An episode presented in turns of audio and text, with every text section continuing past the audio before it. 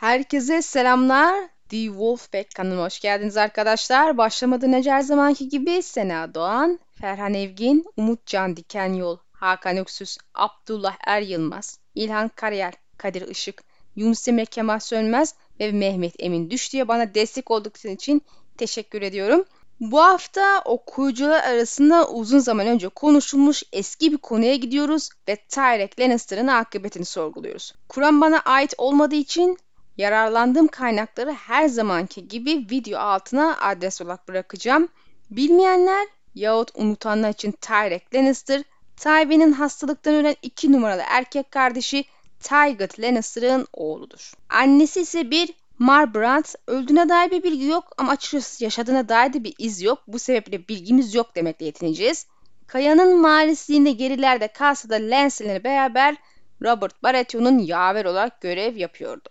Sansa'nın yaşlarında yakışıklı bir oğlandır. Lannister'lar topraklar üstüne hak sahibi olmak için Tyrek'i taş topraklarından Highford hanesinin bebek lady'si Ermezen de Highford ile evlendirmiştir. O zamandan beri kendisine süt anne lakabı takıldı. Düğünden kısa bir süre sonra da kral toprakları isyanı sırasında Tyrek ortadan kayboldu. O zamandan beri sürekli aranmasına rağmen ne cesedi ne de canlı bedeni bulunmuş değil. Çoğu kişi onun öldüğünü düşünmektedir kitaplarda. Okuyucular ise hala yaşadığını ve isyanı ayarlayan kişi kim ise Tyrek'in de onun kaçırdığına inanmakta. Ben de aynı şeyi düşünüyorum. Soru şu, kim ve neden? Açıkçası bu konuda çok kesin ve net fikirlerim yok. Genelde kim sorusuna veris ya serçe parmak cevabı veriliyor ve ikisini de isyan çıkarmak için insanları organize edebilecek adamları var. Asıl amaç neden? Eğer amaç Tyrek ise serçe parmağı ne için yarayacak?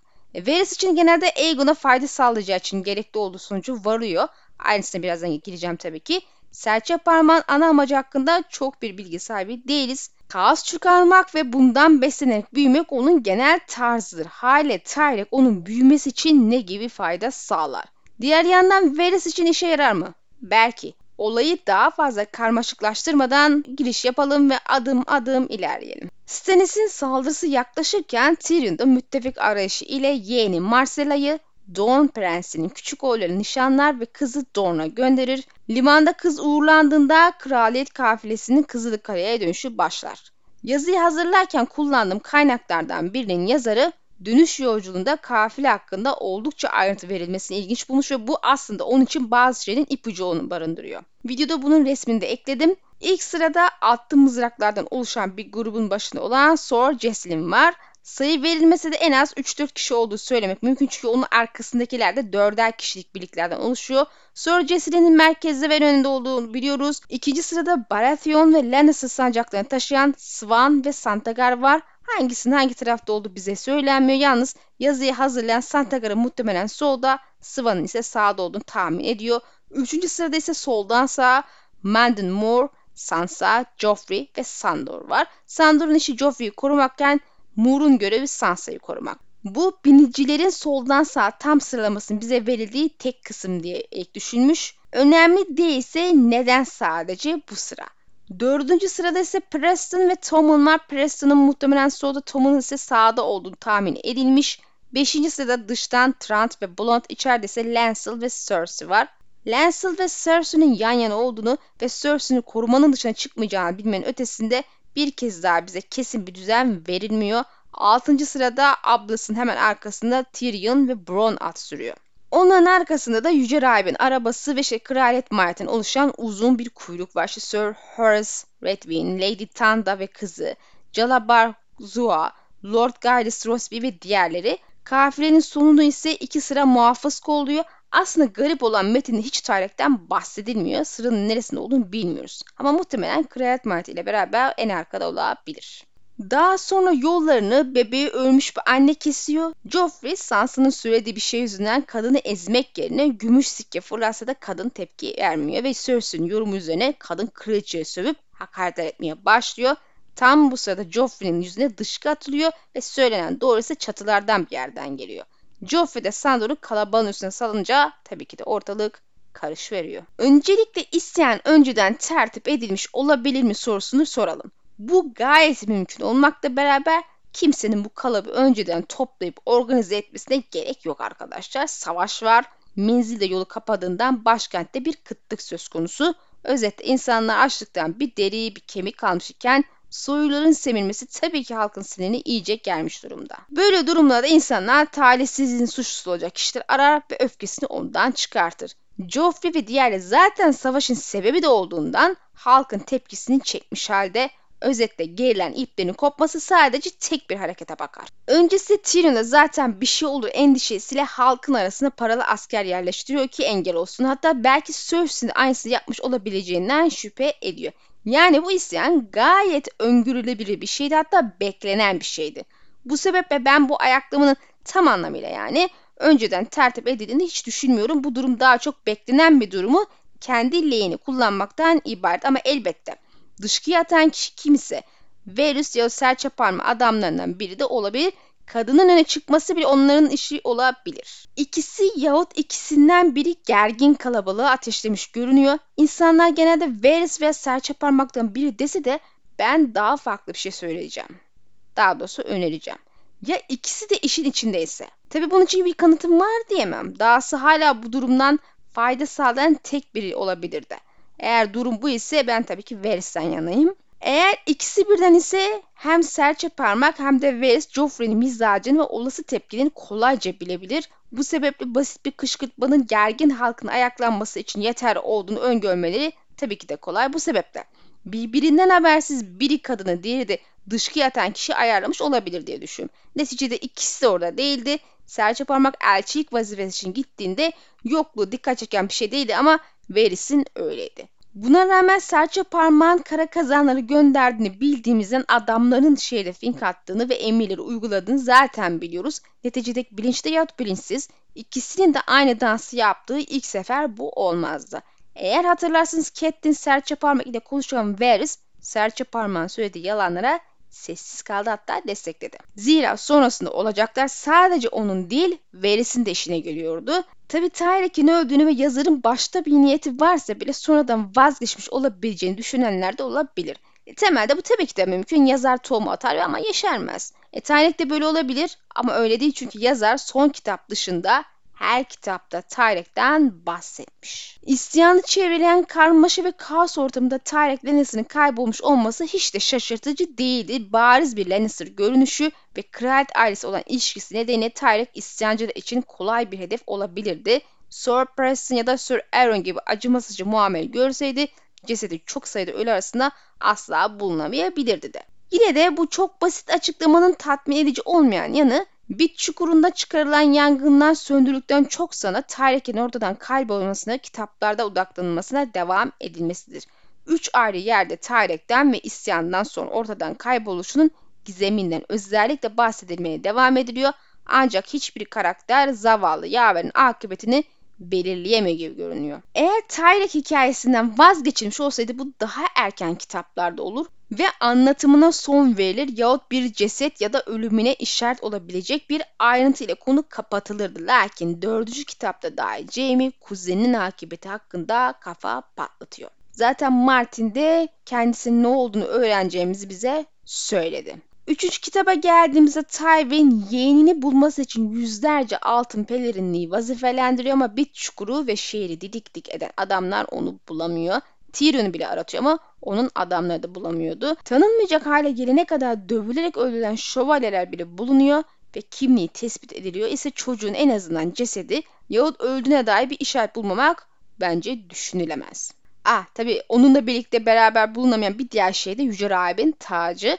Belki de ikisi de aynı kişi tarafından alınmış olabilir diye düşündüm ben. Neticede iyi para eder herhalde ve verisinde paraya ihtiyacı vardır işlerini devam ettirmesi için. Yani serçe parmak gibi bir işletme yok değersiz o da olsa toprak sahibi değil. Ona verilen maaşında iş çevirmek için yeter olduğunu zannetmiyorum. E, genelde onun para kaynağı İlirya zaten fazladan bir para kaynağına hayır demeyecektir diye tahmin ediyorum. Bilhassa oğlan Yüce Rahib'in olduğu kanaatteyse zaten hem Tyrek hem de taç kolayca çalınır. Amaç bu değildir tabi. Yani sadece fırsat verken taş da alınmıştır demek istedim. İkisel düşüncem tacı halk yürütmüş olsaydı onu satmaya falan çalışırken illaki bunlar yakalanırdı. Ejderhaların ve krakenlerin kafalarının sayısı ne kadar olursa olsun beni ilgilendirmiyor dedi Lord Tywin. Fısıldayanların kardeşimin oğlunun izini bulmuş olabilir mi? Ne yazık ki sevgili Tyrek'imiz ortadan kayboldu. Zavallı, cesur delikanlı. Varys'in sesi ağlamak üzereydi.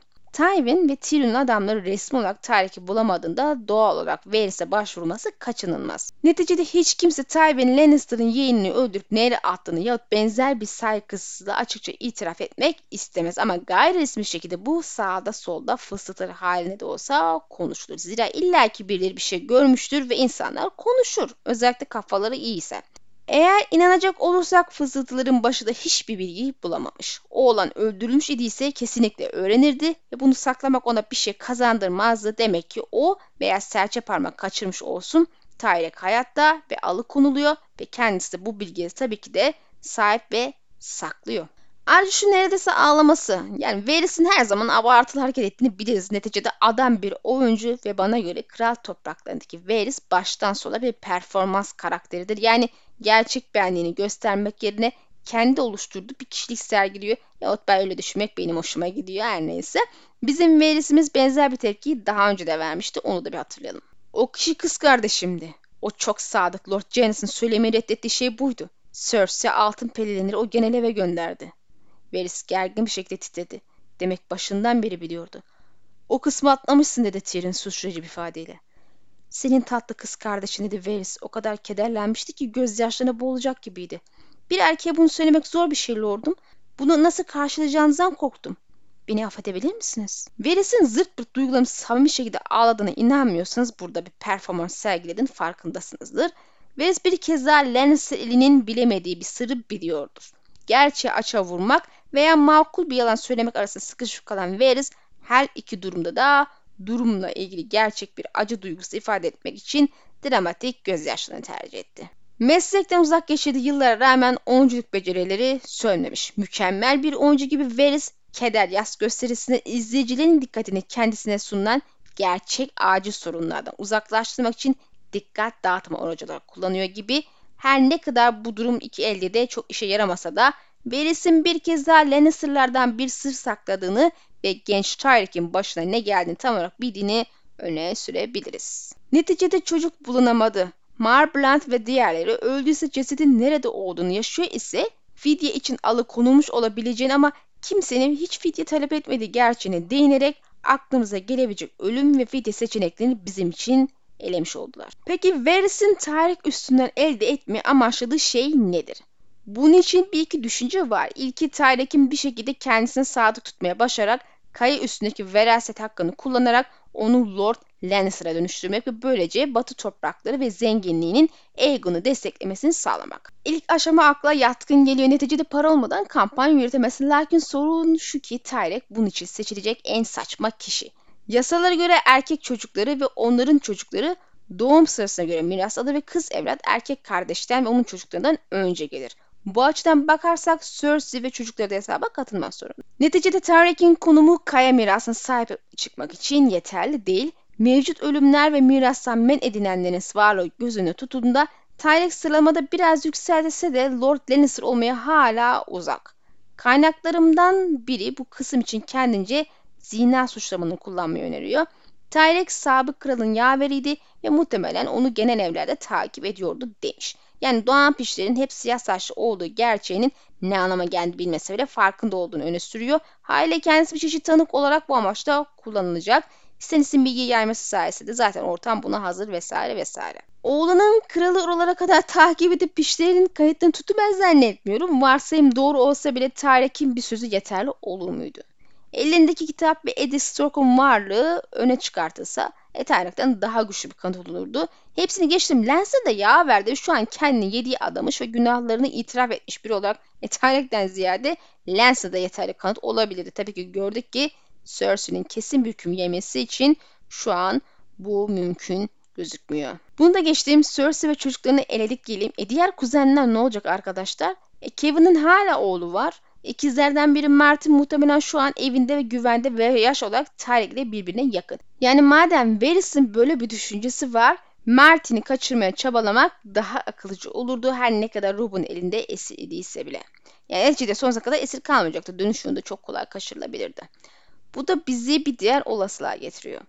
Tyrek'in kral yaveri olması gerçekten de önemli bir ayrıntı olabilir. Evet, Tyrek belki pişler konusunda faydalı olmayabilir ama başka bilgi için olabilir mi? İlk önce Jaime'nin iç düşüncelerine şöyle bir bakalım. Yine de daha sonra gece için kendisine teklif edilen kule odasında yalnızken Jaime kendini merak içinde buldu. Tyrek Lance ile yan yana Kral Robert'a yaver olarak hizmet etmişti.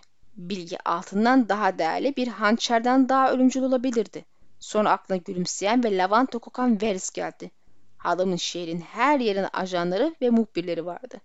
Kargaşa sırasında Tyrek'in kaçırılmasını ayarlamak onun için basit bir mesele olabilirdi. Tabi kalabalığın ayaklanacağını önceden bilseydi ve Varys her şeyi biliyordu ya da bizi buna inandırmak istiyordu. Yine de Cersei'ye isyanla ilgili hiçbir uyarıda bulunmadı. Marsilya'ya uğramak için gemilere de gitmedi. Jamie faili yakalamış olabilir. Sebep olarak ise yine bilgi konusuna odaklanıyor. Jamie'nin şüphelendiği şey Cersei'nin Tyrek'in ortadan kaymasında payı olduğu ve bunun için Varys'i kullandı. Çünkü Lancer gibi Tyrek de Robot'un yaveriydi ve av sırasında krala hizmet ediyordu. Haliyle Cersei'nin izini örtmek istemiş olabileceğini düşünse de ondan önce Lancel'ı haklaması gerekirdi diye düşündüm. Yani mevcut durumda zaten iki kuzenin de onun için tehdit olması için bir sebep yoktu. Ve buna inanan okuyucular da olabilir. Biz tekrar ilk iki kitaba dönelim ve kralın nasıl öldüğünü tekrar bir hatırlayalım. Cersei'nin iki kuzeni yaver alması için Robert'a ısrarcı olduğunu, Lancel'ın değişine göre de görevlendirildiğinde Tywin'in Cersei'nin istediği her emri yerine getirmesi gerektiği konusunda tembihlediğini biliyoruz. Net sahnelerinden gördük Robert bu iki kuzeni aşağılamak için her fırsatı kullanmıştır. Yani temelde bu iki yaverin de kralı sevmesi için bir sebep yok. Aksine nefret etmek için gayet iyi nedenleri var. Beyaz saçlı şövalye yorgun bir tavırla başını salladı. Domuzu ininden çıkardığımızda majesteri eğerini sendelemeye başlamıştı ama yine de hepimize kenara çekilmemizi emretti. Merak ediyorum Sir Barristan diye sordu Varys sessizce. Krala bu şarabı kim verdi? Ned adamın yaklaştığını duymamış ama Etrafına baktığında duruyordu. Yeri fırçalayan siyah kadife bir elbise giyiyordu ve yüzü yeni purdalanmıştı. Şarap kralın kendi matarasından da dedi Sir Barristan. Sadece bir matara mı? Avcılık çok satan bir iştir. Sayısını tutmadım. Kesinlikle birden fazla. Yaveri ne zaman ihtiyaç duysa ona taze bir matara getirirdi. Ne kadar da saygılı bir çocuk dedi Varys. Majestelerinin tazelenmeden mahrum kalmamasını sağlamak için. Ned'in ağzında acı bir tat vardı. Robert'ın göğüs sarısı hediyesinin peşinden gönderdiği iki sarı saçlı oğlanı hatırladı. Kral o gece ziyafette herkese hikaye anlatmış, titreyene kadar gülmüştü. Hangi yaver? Büyük olan dedi Sir Barristan. Lancel. Varys, bu çocuğu iyi tanıyorum dedi. Güçlü bir çocuk, Sir Kevin Lannister'ın oğlu. Lord Tywin'in yeğeni ve kraliçenin kuzeni. Umarım sevgili tatlı delikanlının kendini suçlamaz. Çocuklar gençliklerinde masumiyetlerinde o kadar savunmasızlardı ki. Bunu iyi hatırlıyorum. Veris'in bir zamanlar genç olduğu kesindi. Net onun masum olduğundan şüpheliydi. Aslında dikkat edilirse Hadım herkesi kralın neyin ve kimin öldüğünü doğru sorular sorarak işaret ediyor. Kralın katili Lancel Lannister. Peki küçük olan Tyrick de işin içinde mi? Tyrion Cersei'ye Robert'ı sorduğunda fail daha net hale geliyor tabii. Robert'ı nasıl öldürdün? Bunu kendisi yaptı. Bizim tek yaptığımız yardım etmekti. Lancel Robert'a yaban domuzu peşinde olduğunu görünce ona sert şarap verdi. En sevdiği ekşi kırmızı ama güçlendirilmiş. Alıştığından üç kat daha güçlü. Kokuşmuş aptal buna bayıldı. İstediği zaman içmeyi bırakabilirdi ama hayır. Bir matar içti ve Lancer'a bir tane daha getirmesini söyledi. Gerisini yaban domuzu halletti. Ziyafete sen de olmalıydın Tyrion. Hiç bu kadar lezzetli bir yaban domuzu olmamıştı. Mantar ve elma ile pişirmişlerdi ve tadı zafer gibiydi. Burada Tyrek'ten bahsedilmiyor ama daha sonra oğlunun evlendirilip toprak sahibi bir lorda dönüştürülerek aynı Lancel gibi bir nevi onun ödüllendirilmiş olabileceğini düşünen olabilir ama oğlan bir Lannister dahası Tywin'in doğrudan yeğeni. Bu sebeple böyle bir yükselme onun için olağan bir durum. E biliyorsunuz ki Lannister'lar krallıkta bildiğiniz kadrolaşma yoluyla güç sahibi olan bir aile. Altına ek olarak tabii. Ben Cersei'nin Tyrek meselesinde bir parmağı olduğunu zannetmiyorum. Bu iş için sadece Lannister'ı kullandığını görüyoruz. Basit bir iş için iki kişi görevlendirmenin anlamı zaten yok. Yine de Tyrek olan bitini biliyor olabilir mi? Yani Lancel'ın kralı öldürmesi için kraliçe tarafından vazifelendirildiğini. Varys zaten ölüm şekli ve katili dolaylı şekilde göstermişti. Bu mümkün ama kesin bilmek tabii ki de mümkün değil. Eğer Tyrek 11 yaşındaki bir çocukken haddinden fazla bilgi sahipse Varys'in hedefi olması için yeterli olabilir. Aegon karaya çıktığında Cersei'yi en hızlı şekilde yerinden etmek şüphesiz ki işlerine gelir. Stannis'in suçlamaları kanıt olmadığı için başarısız oldu. Açıkçası Edirk'i bile getirip önlerine atsa başarılı olacağını çok zannetmiyordum. E, Rhaenyra'nın strong olduğu için her şeyi yeterince açık seçikken bile kimse bir şey yapamamış. konuşanlar dillerini ve fazlasını kaybetmiş iken Lannister'a karşı böyle bir suçlamanın yapılmasının elle tutulur bir yanı bence yok. Bu sebeple Varys Cersei sabık kralı öldürmekle suçlayabilir ki bu bildiğin vatan haini ve Tyrion kendi kanından bir kralın yaveri olarak güçlü bir tanık olarak kullanılabilir. Aegon'un gelişi de Blackfyre isyanında Kral Daeron tarafını seçmiş olan Hayford hanesinin sadakatini de Aegon'a bağlayabilir. Gerçi bunu nasıl yapacağını ben merak ediyorum. Oğlanın kaçırıldığında iktidarda Lannister'lar var ki hala varlar. Tahtada Joffrey gibi bebe varken ve Tywin gibi adam arkalarındayken Tyre kullanılamazdı. E zaten Varys öyle düşmüş olmadı ki asla ortaya çıkmadı. Nasıl bilmiyorum ama Varys Tywin'in ölümünü hep hesap etmiş olabilir. Yani uygun bir anda öldürülmesi gerektiğini düşünmüş olmalı. Zaten Kevin gibi birini öldürebilmiş ise Tywin'i bizzat öldürmek onun için bir sorun teşkil etmezdi. Sadece doğru zamanı bekledi ve bu, ve bu doğru zamanda Tyrion'un öğrendiği gerçekle önüne serilmiş oldu.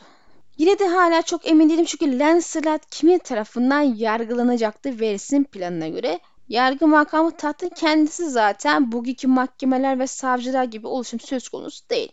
Demek istediğim şu ki şu anki şartlar uygun olsa bile yahut uygun olmasına az bir zaman kalmış olsa bile Varys'in tüm bu gelişimi önceden bilmesi yahut birebir kendisini ayarlaması mümkün değil. Bu sebeple Tyrick'in en başta bu amaçla kaçırmış olma ihtimali kafada tam oturmuyor. En azından benim kafamda. Belki yazarın odaklandığı bu küçük ayrıntılar değildi. Sadece ilerideki ortamı ayarlarken Tyrick'in çok faydalı olabileceğini ve bu amaçla kullanılabileceğini düşünmüştü ve bu şekilde bu şeyi yazmıştı. Neticede bahçıvan bir yazar için bu tür eksiklikler mümkün olabilir. Bunun tam tersi bu durumda görmüştük. Şu an işini çok yarayacak bir karakteri öldürdüğü için pişmanlık duyuyordu. Yani çok ilerisini ya çok aynısını hesap etme geri duymuyor gibi Martin. Örneğin hala koca diyarın Leanne ve Rhaegar'ın ölümü, Jon'un ortaya çıkışı ve kral muhafızların Leanna'nın başını beklemesi gibi onca ayrıntıyı nasıl sorgulayıp parçaları toplayamadığını anlayamam. Yani birkaç soru sorulsa iş çözülecek kalınca ama çözülürse de yazar için iyi bir şey değil. E bu sebeple basitçe çözülemedi deyip geçmek daha kolay. E Tyreek'i kullanım altyapısı da benzer bir mantık olabilir. Sizi bilmem ama şimdilik bu olanın Varys tarafından ve Lannister'ları alaşağı etmek için kaçırıldığı önermesinden daha iyi bir fikir olmadığına bu yorumu isabetle kabul edeceğim. En azından daha iyi bir fikir ortaya çıkana kadar. Biz şimdi Varys'ten başka bir adaya ve tekrar kral toprakları ayaklanmasına dönelim. Varys ile beraber serçe parmağında ayaklanmada parmağı olabileceğini söylemiştim. Hatta belki de sadece onun parmağı da olabilir tabii ki. Peki onun amacı ne? Tyrick için miydi? Neticede zamanla gelince Cersei oyun dışında itme planı olduğunu biliyoruz. Bunu nasıl yapacaktı? Tarık onun için de çok iyi bir araç olurdu. Lakin çok emin olmasam da onun hedefi Olenna Tyrell ve Marjorie Tyrell'i kullanmak gibi geliyor. Muhtemelen tertiplerini bu üç kraliçenin savaşlarına göre hazırladı yahut hazırlıyor. Tyrell ve Lannister anlaşmasını sağlayan bu adam da neticede ittifakı kuran kişi bunun üstünden entegralına devam edecektir. Misal en başta bunun muhtemelen çiçek şövalyesini kullanarak yapacaktı. Kral muhafızı olması için akıllarına girdi Joffrey'nin kıza kötü davranması gibi durumlarda çiçek şövalyesi harekete geçerdi ve ortalık tabii ki karışırdı. E tabi Olenna başka bir şey isteyince bu ter böylece kaldı. Eğer Tyrek değil ise amacı ne olabilirdi serçe parmağın? Tabii ki Sansa Stark. Ayaklanma önceden ayarlandı yahut kraliyet ailesini gören öfkeli halkın zaten böyle bir şey yapabileceği video başlarında da söylediğim gibi öngörülmüştü. Zaten yazıyı hazırladığım kaynaklardan biri bu olayın sihirbazlık numarasının tüm özellikle sahip olduğunu söylüyor. Dikkat dağıtma, yanlış yönlendirme ve en önemlisi harekete geçmek için bir gizlenme aracı olarak kafa karışıklığı. E bu da Mordin'de olduğu gibi aynı şekilde gerçekleşiyor diyor. Başlangıçta bir dikkat dağıtma aracı herkesin dikkatini çeker. İşte ölü bebekli kadın Joffrey ve tabii ki Mor yönetici Joffrey ve Tyrion karşı karşıya getiren cüce mızrak dövüşü. Böylece yanlış yönlendirme gerçekleşir. Ayaklanmada biri dışkı atarak Joffrey'i kışkırtır. Düğünde ise Joffrey zehirlenmişti. Her iki şekilde de ortalık karıştı ve iki şekilde de Sansa kaçırıldı atından indirildi ve kimse Sansa'ya dikkat kesilmiyordu çünkü çok daha önemli bir şeyle uğraşıyorlardı kralın kendisiyle. Birebir paralel görünüyor sanki. Yani serçe parmak bu ayaklanmayı Sansa'yı kaçırmak için fırsat olarak kullanmış olabilir. Sansa'nın yanındaki muhafız Sir Moore onu vakit kaybetmeden terk ediyor neticede koruması gereken kişi kral diye öne çıkıyor ama Tyrion'un öldürülme emrini kim verdi videosunda da hatırlayacağın üzere kendisi vadeden gelen ama John Arryn tarafından da pek sevilmeyen bir olarak serçe parmağın bir piyonu olabilir.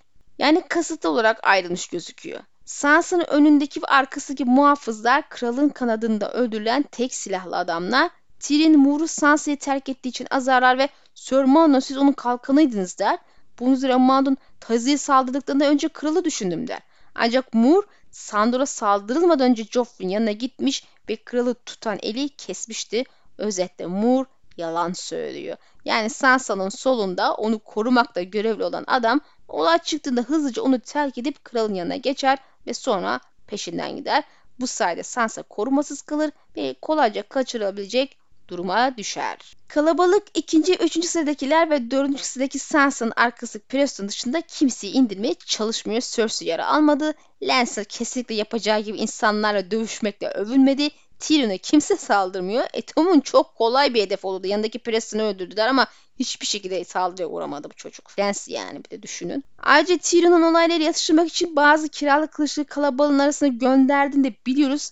E, Kral Toprak isyanların povunda kara kazanlardan ilk kez bahsediliyor zaten. E, Tyrion onların şehirde olduğunu doğruluyor ve onlar şu an onun kiralık kılıçları. Bu yüzden büyük olasılıkla Tyrion kalabalığa sert çaparman adamlarından daha fazlasını koymuş olabilir farkında olmadan.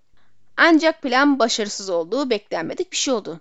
Sandor dışkı atıldıktan sonra atından indirildi. Sandor attan indiği için Sansa kaçırılırken yakınlarındaydı ve Sansa'nın atına atlayıp onunla birlikte uzaklaşarak kaçırılma işine engel oldu. Bunun olmaması gerekiyordu. Köpek sadıktı ve aptal değildi. Attan düşürmesi de şüphesiz ki Joffrey'in yanında kalıp onu koruyacağından Sansa rahatlıkla kaçırılacaktı. Özetle toparlarsak ayaklanmayı tertipleyen ya önceden olacakları sezinleyip olayları fitillemek isteyen kişi hangisi olursa olsun hem Meris hem serçe parmak birlikte dans edip bu işten fayda sağlamaya çalışmış görünüyor bence. Veris'in planını gören serçe parmak Sansa'yı kaçırmak istemiş olabilir. Yahut serçe parmağın planını gören Veris'e yavere kaçırmak istemiş olabilir. Yahut ikisi de bir aynı anda birbirinden habersiz olayı fitillemek için adamlarını göndermiş olabilir. Hangisi olursa olsun Varys Tyrik'i kaçırmak için hamle yapıp bunda başarılı olurken serçe parmağın niyeti de Sansa'yı kaçırmak gibi görünüyor lakin Sandor hesap edemediği için bunda başarısız oluyor ve ayaklanma onun hiçbir işine yaramıyor. Haliyle Sansa'yı kaçırmak için Joffrey'in düğünü bekliyor. Sansa Joffrey'i neden öldürdüğünü sormuştu. Neticede ona bir zararı yoktu. Hatta onun neyi topraklara azam Lord'u yapmıştı. Tyrell'leri avucunun içine alması bir yana Joffrey'nin ölümü Sansa'nın kaçırılmasında da çok iyi bir dikkat dağıtıcı unsurdu. Haliyle bu sebeple Oleina'nın isteğini ayrıca ilgi duyduğunu düşünüyorum. Hatta Tyrion'u öldürme emri verenin de o olduğunu savunmuşluk bahsettiğim videoda. Bir yandan da acaba serçe parmak kendince Sansa'nın intikamını da almış olabilir mi diye düşünüyorum. Yani biliyorsunuz hem Joffrey hem Presta falan kızı dövüyorlardı. Neticede iki eylemde başarısız olduktan sonra serçe parmak mor düğünde iki konuda da başarılı oluyor en azından kısmen. Varys ve Jaime Tyrion hamlesi engelli için bu plan sekteye uğruyor. Peki siz ne düşünüyorsunuz? Bu entrikanın başında kim veya kimler var ve Tyrek ne gibi bir amaç hizmet edebilir?